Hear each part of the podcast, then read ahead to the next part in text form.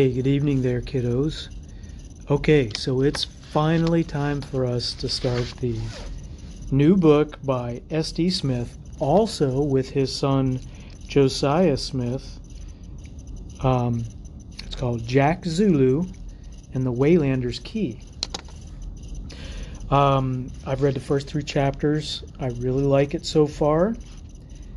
And I won't chat you up any further, but I will start here uh, on the dedications page. So from Josiah, it says, To Anne, thanks for being my first fan and first friend. I have been and always shall be yours. And from Sam, to Claire and Myrtle Smith, with deep love and grateful remembrance, rest eternal and light perpetual. All right, there's a prologue. And this prologue is from the Holy Book of Rancast Waybreaker, recorded by Scribe Gelder. Hmm.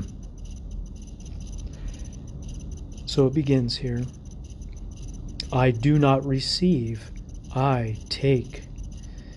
I am between and above the worlds. I am the greatest being to have ever lived. Though I began much like any other, doomed to servitude and humiliation. But I do not receive, I take.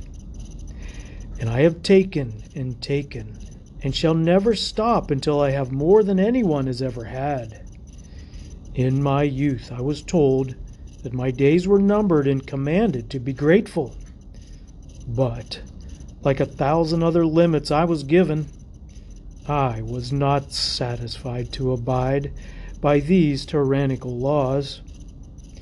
I transcend law and life and so searched for the breaking of this great limitation. I went to Thandalia and brought war, finally marching on the golden city itself. I took the fruit, killing their last golden winged guard, and now I shall never die. I will go on and on augmenting myself with a thousand enhancements wrenched from the most sacred chambers of the twelve realms.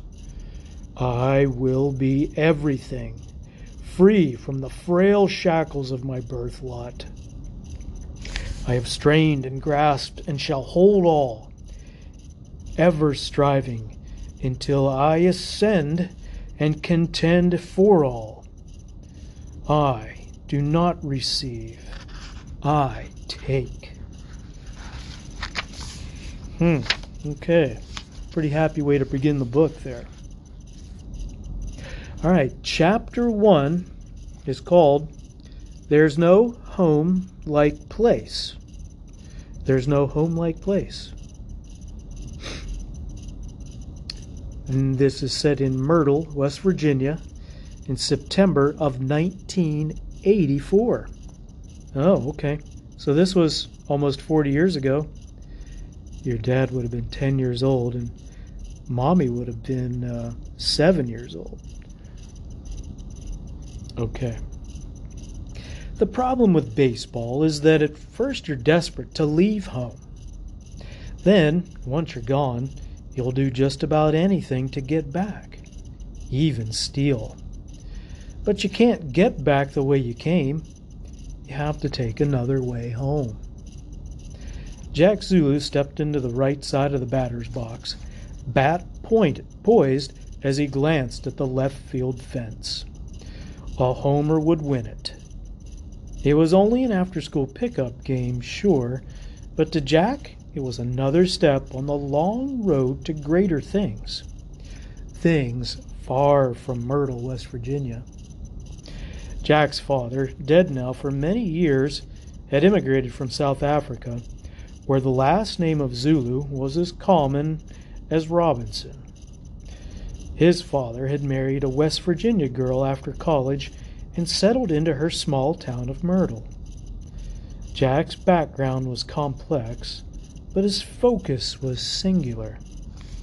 He was going somewhere. Somewhere else.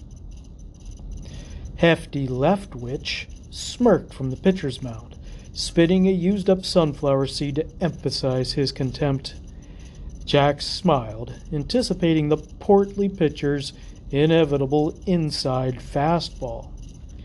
Jack's best friend, Benny Marino, looked up from his comic book as the game neared its zenith.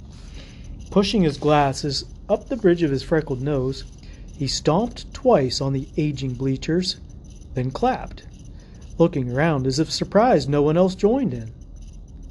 The rusty bleachers at Myrtle Park were empty. Benny stood, raising his arms as if part of an energetic crowd to do the wave. Jack laughed, glancing from Benny back to Hefty. Don't get cocky, Zulu, Hefty said, digging into the deepening trench in front of the pitcher's mound. Jack looked past Hefty to the runner on second base and beyond him to the groundskeeper, Mr. Wheeler, mowing the grass around the not too distant playground. The sun sprayed in dappled gaps through the apple trees and glinted off Mr. Wheeler's gold rimmed glasses. Jack could see a smile standing out on his bearded face. Mr. Wheeler was a good man. He owned the bookshop in town and kept the grounds for the park. He also kept Jack supplied with strange old books, the kind Jack loved. About ancient curses and lost lands, about treasure hidden beyond forgotten canyons, cut off but for a fraying rope bridge. He'd also treated Jack to devastating defeats in a series of chess matches stretching back several years. Jack smiled again, shaking his head at the strange old man in the shimmering distance. Benny sighed loudly, snapping Jack back into the game. Come on, Jack, I'm wasting away. Knock in one, just one teensy run and end this thing so we can go eat. Hefty spat again. Shut up, Marino. Trying to pitch here. Trying, Benny replied quietly, but not succeeding. After I strike Zulu out, Hefty said, I'll deal with you. Okay, Benny replied. So never? Why don't you even why don't you ever play with us, little Benny Marino?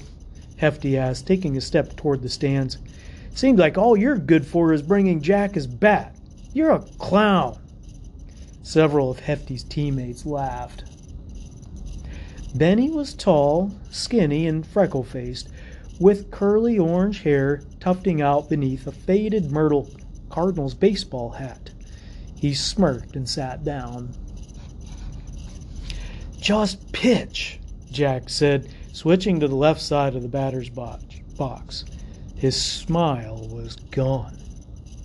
Hefty snickered and raised his glove to cover his mouth and spoke in a mock whisper. Benny's so pale 'cause he lives in Jack's shadow. We're all living in your shadow, Hefty, Jack said, pumping his bat in preparation for the pitch. Hefty snarled and began his windup. Driving off the rubber, Hefty brought his considerable bulk to the service of his fastball. Jack's eyes narrowed and his hands flashed, bringing his bat around to crack against the speeding ball. The ball sprang from the bat, rising to climb high into the Appalachian sky, far over the right field fence. Jack was rounding second by the time the ball came to rest deep in the woods. The shortstop, Tommy Eaches, slapped Jack's back. You're coming to the cookout? Coach Spatz says, says there's a whole middle school team needs to be there, or we'll pay for it in the spring with extra running. Please come, Jack. Hefty will die if we have to run more than a few feet. Shut up, Eaches, Hefty moaned. I'll think about it, Jack said, heading for third. Tommy went on. I heard Coach Furman, the high school coach, is coming to our cookout to scout. He's coming just to watch you play, man. Some people say you could start, Jack, as a freshman. When we get there, Tommy called out. Sorry, I had to stop there for a second. I'm going to backtrack a little bit. I'm here at work. Andrew stopped in. He said hello. Some people say you could start, Jack, as a freshman when we get there. Tommy called. No one's done that in years. Just come. Jack stepped on to third base and headed for the gate. You're not going home? Tommy asked. Got to get out of here, Tommy. Jack said, Things to do. Nerd books to read. Hefty muttered from his spot, plopping down and sulking on the pitcher's mound. Jack didn't look back, just snagged his backpack and walked on. Benny was there, already on his bike and holding up Jack's. Your noble steed, my lord. Thank you, assistant butler, Jack replied, hopping on and strapping on his backpack. Assistant butler? Benny feigned shock. I was sure that promotion was secured by how well I ironed your trousers yesterweek. Alas, no, Jack said, smiling. Hey, sorry about Hefty. He's a big loser. He is big, Benny replied, and he did just lose, so you have a point. Can we go eat now? Free pizza for a half African kid at your dad's place? Appalachianos awaits. Benny's braces glinted in the sunlight. I can't believe you're not sick of the food at your family's restaurant.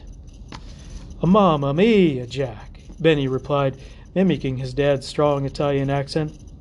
You've eaten at Appalachianos almost as much as I have. Are you sick of it? Jack shook his head. Negatoriano. So let's go. I need to go see Mom, Jack said. You visited her before the game, Jack, Benny replied. He spoke softly now, with no hint of humor. Jack's mom, a widow for many years now, was in the hospital, and things were looking bad. Benny punched Jack's arm softly. Didn't she say you had to stay away until tomorrow after school or you're grounded? She did say that, Jack laughed. I guess I can go enjoy Myrtle's finest cuisine with you. Jack paused, glancing at the maintenance shed past the outfield fence, where some of Hefty's teammates were searching for Jack's home run ball. Mr. Wheeler was pushing his mower into the shed, beyond which lay the woods. The deep woods held some of the oldest trees for miles, great historical curiosities for their age and enormity. People called that section of the woods the Ancient Glade. Jack kind of loved it. Benny snapped a few times and waved his hands in front of Jack's face. Earth to Jack. What? I feel like you were going to tell me that you're not coming directly to my. I'll meet you there, Jack said as their bikes rolled down the, the park toward the bridge. And there it is. Benny frowned at his friend. I can't emphasize to you how much hunger is happening in my inner person. The troll inside me must eat. Troll hungry, Jack. I need to swing by Mr. Wheeler's. Run out of weird old books? Of course not, Jack said, feigning shock. I'm getting video games and video movies. Video movies? Benny rolled his eyes. And they're making movies with video these days, Benny boy. It's the 80s. Try to keep up. So, weird old books. Jack nodded. Yes, of course it's weird old books. Mr. Wheeler's always got a steady stash for you, doesn't he? He does. Man, the last one had a story of an ancient diver who could hold his breath for half an hour. He explored the coves of Lith Haffendishire for years until he found a silver dagger. Benny snored loudly and pretended to almost wreck. Oh, very mature, Jack said. Mature? Benny asked, feigning a wound. Was this treasure diver an elf? Uh, he might have been. Okay, yes, he was. Sobran Diver was a true son of Elaflofrlin. Benny smirked. How are you so cool and so nerdy at the same time? Jack shrugged. Benny went on. I see Mr. Wheeler out there mowing. So you're just going to break into his shop and steal books? He leaves a stack for me, and I'm free to come and go as I please. Don't worry, I'll get to Appalachianos as fast as I can there, Benny Bro. Okay, hurry up. If you're not there very, very soon after I arrive, I won't be held responsible for your half of the pie. You always eat my half of anyways. Well, you always eat half of my half anyways. Jack began to pedal. It's the troll, man. He's out of control. Benny shrugged and pedaled on, acting casual. Then, all at once, he tensed up. Race you to the bridge. Jack smiled. Benny always pulled this stunt ever since they were little kids. So Jack was already pedaling hard before Benny finished speaking. Speeding down the little hill, Jack easily beat Benny to the old stone bridge for the thousandth time. The bridge was a local curiosity fashioned from stacked stone ornately fitted and bonded with a strange mortar that was a bit of a historical oddity. According to the according to town history buffs, the bridge was older than the town itself. The oldest Indian sources claimed the elders had never known a time when it wasn't there. The stonework was fantastic, both beautiful and sturdy. The old stone bridge, its four parapets, like chess rooks, marking its corners, was featured on the town's crest and splashed across what passed for its tourism industry. One of Benny's favorite t shirts featured the bridge and said, quote, Myrtle, West Virginia, a good town with a nice old bridge. Leaving the bridge behind, the boys pedaled on through tree lined roads, up and down a few small hills and dips till they passed Gander's Gas on the left and rode on into the small downtown of Myrtle. Woods gave way to small shops connected on each side of Sequoia Street. Benny pedaled ahead with an exaggerated gesture of tapping his wristwatch. Hurry up! He moaned in a Halloween ghost voice. Jack waved him away and veered off the road stopping at the shop nestled between Mabel's General Store and Myrtle's Diner. Down the road there was an arcade and an ice cream shop. According to the sign, Wheeler's Good Books was, quote, open today, 11 a.m. to 11:43 p.m. probably, unquote. Jack stashed his bike and walked to the door. Even though he had just seen Mr. Wheeler at the park, he knew the door would be unlocked. It always was. Jack had been coming here for years and had never once found it locked. Smiling, Jack reached for the handle. Hey! A harsh voice came from behind. Jack spun to see a policeman leaning out of his cruiser window, his face set hard with suspicion. It softened quickly. Oh, it's you, Jack. Sorry, kid. It was Officer Hawkins, one of Jack's dad's former co-workers on the force. Reuben Zulu had been the first immigrant to become police chief in the county's history. He was also one of the one of only two blacks to have ever served on the force. No problem, Jack said, smiling stiffly and not meaning it. Officer Hawkins looked, looked embarrassed. Can't wait to see you hit some dingers in the spring, Jack. The old man would have been proud. Jack nodded, then turned back to the door, twisting the handle and hurrying inside. For a minute, he just stood inside the doorway of the dimly lit shop, breathing that familiar scent of old books and missing his father terribly. Soon, unless something miraculous happened, he'd have no mother either. Sadness welled up in him. He fought it down again with his rock solid resolution to break free of this small, sad, backward town. What was his future?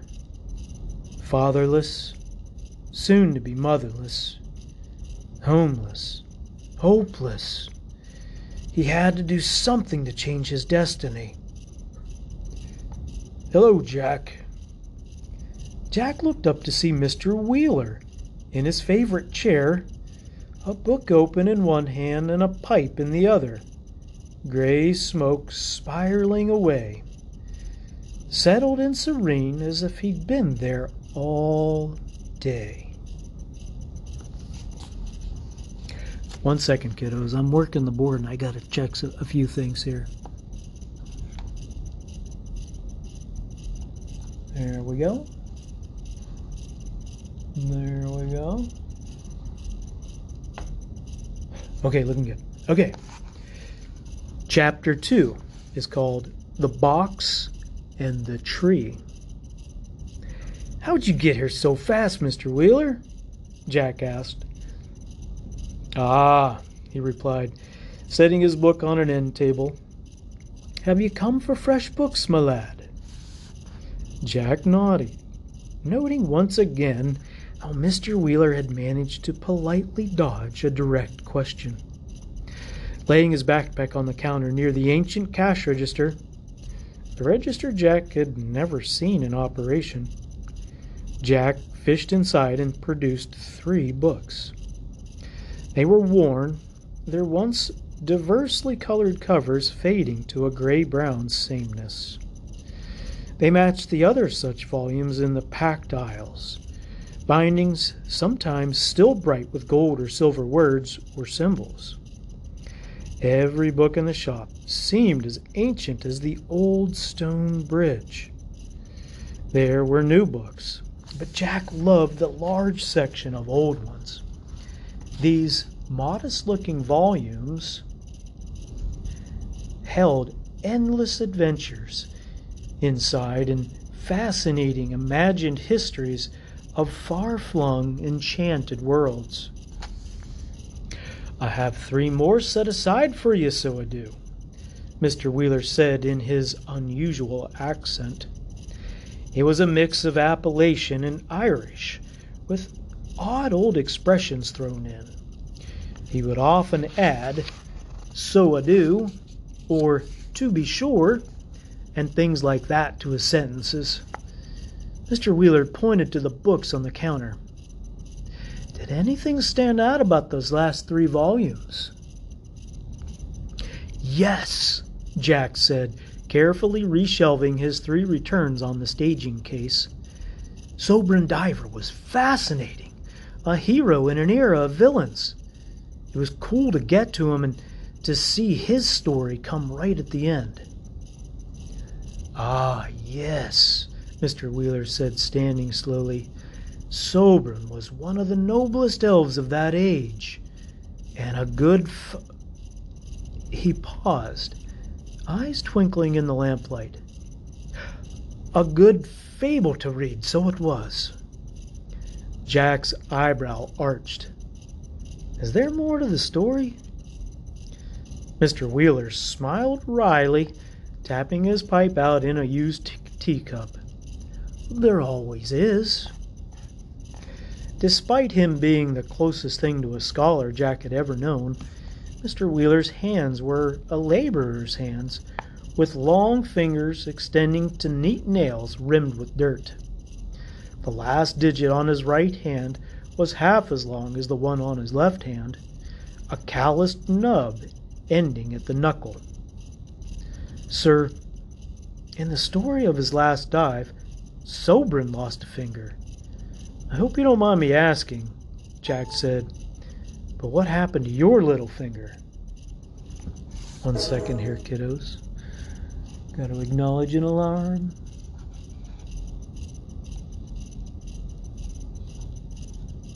Okay. I hope you don't mind me asking, Jack said, but what happened to your little finger? I never told you about this downsized digit. I never asked. Well, Jack, he said, frowning at the finger, it was, I'm sorry to say, caught in a door. What kind of door? Mr. Wheeler chuckled to himself and closed his eyes a moment. A very old one, to be sure. Gotta watch out for doors, Jack said. Mr. Wheeler nodded. You never know where they might take you. Or, Jack replied, what they might take from you. Mr. Wheeler smiled wide, opening his bright eyes. Point, Jonathan Jack Zulu. Jack bowed neatly, waving his hand in a modest flourish. Tell me, Jack, Mr. Wheeler said, his face changing to show concern. How is your mother? Jack winced, inhaling deeply. She's. Sir, she's not doing well. I'm so sorry. Thanks, Jack bit his lip and toed the aged hardwood floor. I'm not sure they're telling me everything. I think they're afraid I'm too young to hear to hear the worst. That she is dying, poor dear, Mr. Wheeler said almost in a whisper. Jack nodded. I'm so close to losing everyone, my whole family. We never know how much time we have left with those we love, Mr. Wheeler said. His face was knowing and sad, telling Jack these weren't just words. What should I do? What does Mrs. Zulu say? Jack swallowed. She told me today that they need to keep her overnight again, but that I should stay home and come and see her tomorrow after school. I am sorry, Jack, Mr. Wheeler said. You're a good son to her, and she knows that you love her. What would you do? I would do as she says tonight. Then tomorrow I would find out the truth. I would go there and show that, despite being just shy of my 13th birthday, I am capable of handling what is truly happening. I'm not sure I am. I am sure, Jack, Mr. Wheeler said, that this, that that is the kind of young man you are, the kind of man you are becoming. There is no other way but to face the truth and act nobly in love. That is the only way. Jack nodded again. I will. Have you eaten yet? Mr. Wheeler asked. Headed to Appalachianos to meet Benny. Oh, Benito Marino, Mr. Wheeler said, smiling. Now he's a character. He's basically my brother. Mr. Wheeler looked out the window. You are his. I guess so, Jack said. So, you're not losing quite everyone, not just yet. I guess not. Well, please know I'm praying for your mother and for you, and I hope you know I'm here to help you in any way I can. Thank you, Jack said, walking to the counter where the new books waited. He flipped open the top book of the stack, a pale plum colored tome with gold leaf edging and a warrior icon on the spine. A history of Geldensplat after the Fourth Dawn Charge War? he asked, casting a skeptical glance at the older man. Mr. Wheeler's brow furrowed. Problem? The problem is, why have you been holding out on me? Jack said, laughing. I've been dying to pick up the histories after Dawn Charge 4. Thanks. He closed the book and carefully placed it, along with the other two, in his backpack. You are most welcome, Mr. Wheeler replied, shaking his head. There is a love story about a warrior named Kovert and a princess named Krenye in the second book that will get your young heart beating fast. Jack nodded and smiled awkwardly. Super, he said flatly. Michelle Johnson's face appeared in his mind, and he inhaled deeply. Mr. Wheeler squinted at the window, which showed a wide sky above the early autumn hills of West Virginia, and his wry smile vanished in a moment of intense concern. It was a brief flash of panic, but Jack had rarely seen anything approaching worry on the older man's face. Jack usually felt cool and calm himself and thought of himself as being much like Mr. Wheeler. But when it came to Michelle, Jack was anything but cool and calm. The beautiful and enigmatic girl made him sweat and stutter and stammer and grow suddenly clumsy. He hated how hard it could be to even talk to her. A clear memory of their last conversation surfaced. It had involved a profoundly awkward pause that seemed eternal. Jack's attention jumped back to the present. Mr. Wheeler had been talking. I'm sorry, sir, I missed that. I said, Mr. Wheeler repeated, Have you made your move yet? Jack winced, and Michelle's image came to mind again. My move? He smiled nervously. I am eager to crush you on the field of battle, so I am. Mr. Wheeler said, But I cannot do that if you do not move. Jack exhaled with relief, finally realizing that the shopkeeper was referring to their ongoing game of chess. Of of course. I'm on it. Jack hurried down the hallway, past three closed doors, and glanced back at Mr. Wheeler, who gazed out the large window. Jack entered the musty room with the small wooden table and two handmade wooden chairs. A chessboard sat on the table beside one unlit candle. Jack surveyed his position sizing up the situation quickly. Mr. Wheeler's last move had complicated the game further, and the only way ahead for Jack was a frontal attack with heavy casualties.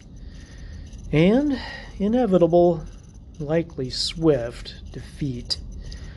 He moved his black queen ahead. Check, he said to no one. Returning to the main part of the bookshop, Jack found Mr. Wheeler hovering over an ornate wooden box on the counter. Did you lose something? Your keys? Jack asked. Mr. Wheeler looked back at Jack, his eyes wider than usual. What did you ask? I asked if you lost your keys. I'd be glad to help you find them. Oh, my keys, Mr. Wheeler replied. Yes. Yes, Jack, I have lost something. Okay, Jack said. Mr. Wheeler was flustered. There's a first time for everything. I'll help. Jack peered at the floor. No, thank you, Mr. Wheeler said, squinting. I will find it, so it will. I think I just need to retrace my steps. I must go back to the park. Did you see a large bird? A crow, perhaps? on your way here? No, Jack replied. Ah, Mr. Wheeler said. Jack, I wonder if I could ask you to look after this a while while I'm gone. He held up the box, his concerned eyes flitting between it and Jack. Then he looked out the window again, his eyes thinning to slits. Looking back at Jack, he frowned. Just keep it with you at all times, Jack. It's very dear to me. And if I am, and if I am unable to. No, Jack, you have enough on you. Well, just please keep an eye on it, and I. I should be back soon. If I'm not back soon and you need to go on to join Benny, please do take it with you and keep it close, will you now? I'd be glad to, Jack replied, feeling some of Mr. Wheeler's nervous energy. It's safe with me. Mr. Wheeler slowly handed the box to Jack, then spun and hurried to the door. He hovered by the handle a moment while Jack glanced at the box. Then, with a flurry, Mr. Wheeler dashed through the doorway. Jack shook his head. There was always odd things about Mr. Wheeler, but it had never before involved panic or haste. Sometimes he would disappear for long weeks at a time. Once, he was gone for over a year. Shrugging, Jack crossed over to the counter and, under the lamplight, examined the wooden box. It bore ancient runes surrounding a spreading tree burned black on the pale grain. There were twelve branches on the tree, and its roots extended down and spread in a near mirror image of the branches above. Jack flipped it around and saw a latch that no doubt triggered the top to release. He was sorely tempted to open it and see what was inside that so concerned Mr. Wheeler. Mr. Wheeler had not forgot had not forbidden him to open the box. No, he trusts me. I should wait for him to come back. Still, his hand played over the catch while his mind mulled over possibilities for what could be inside this box. Or was it the box itself that needed watching? I can slide open the catch and then just reseal it. I don't have to open it. His fingers found the switch and he began pressing on it. The phone rang. Jack spun, breathless and heart pounding. Laying the box on the counter, he hurried to the wall mounted receiver to answer the phone. Wheeler's Good Books, Jack speaking. Jack! Benny's voice boomed in the handset. Get down here, pronto! I'm coming, Benny. I won't be long. You gotta get that hunger troll under control. Oh, I already ate, Benny said. But I got bigger news. Michelle's here. Michelle? Jack wiped his suddenly sweating palms on his jeans. Yeah, Benny groaned. You know, the pretty, prettiest girl in middle school? Jack wasn't sure if that was a reason to avoid Appalachianos or to go. Right. Oh, dang, man. I'm kind of stuck here at Wheeler's for a bit. Jack, you got to get down here. The jukebox is booming, and this is the place to be. You never know how much time you have to make your move, man. I guess I could pop down there, Jack said, thinking that he could follow Mr. Wheeler's instructions to keep an eye on the box and slip down to the pizzeria for a little while. He knows where to find me. Did she order anything? Yeah, Benny said. Her usual pie. Mushrooms and olives, easy on the cheesy. Her whole family is here. Can you get your dad to, um, you know, delay the order a little? I'd have to leave him in on the conspiracy, Benny said. And Jack could tell he was smiling by the sound of his voice. Of course, he's a pizza man, but he also hails from a long line of Italiano romantics. Thanks, man, Jack said. Bye. He replaced the receiver and grabbed the notepad beside the rusted cash register. He wrote, I'm just going down to the pizza place. Don't worry, I'll keep an eye on the box. I'll e- I'll be either there or home. He signed it J and took off toward the door, tripping as he went. He balanced and gripped the door handle, opening it and hurrying outside. The door slammed behind him, and he stopped. The box! He had, after promising to watch it, immediately left the box inside along with his backpack. He turned around, muttering insults to himself as he did. Why do I always lose my cool when it comes to Michelle? Always. He reached for the door handle. It was locked.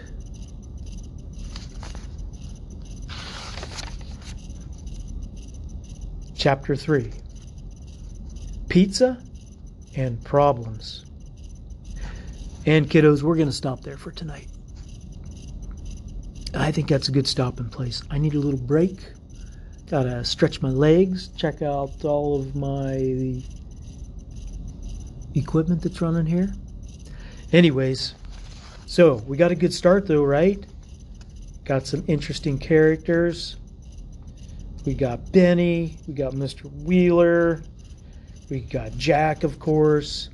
We're getting to know his parents a little bit, even though his dad is, unfortunately, his dad has passed, and his mom is very sick in the hospital.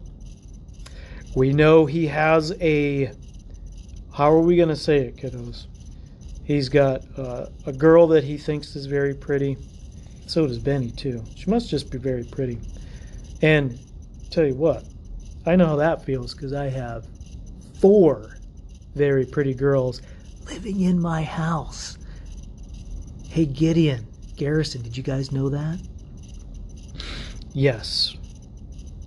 I'm very proud to say I have four beautiful girls. One is my wife, and three are my daughters living in my house.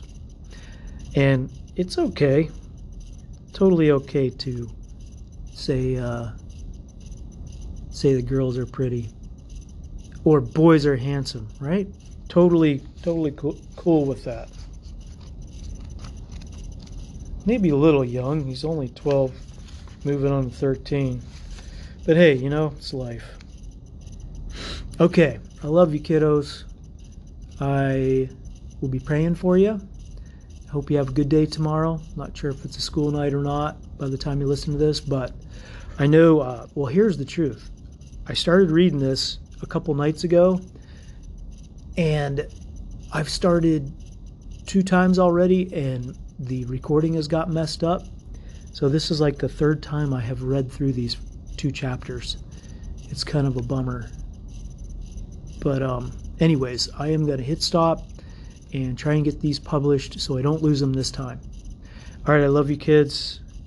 Have a good night. I'll catch you here soon for chapter 3.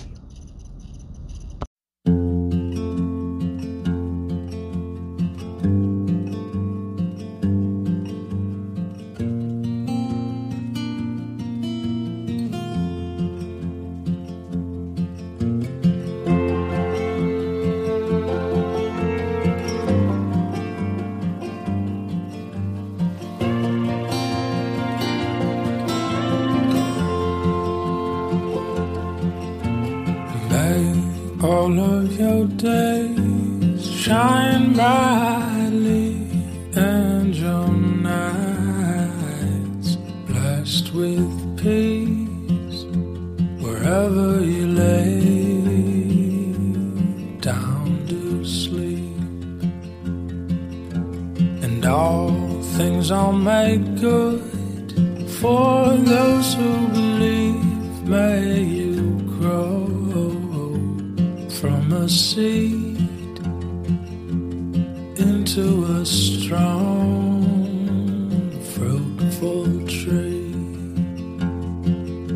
days unfold, hold your breath to see. Life is a mystery, and joy disappears when the way is rough and steep.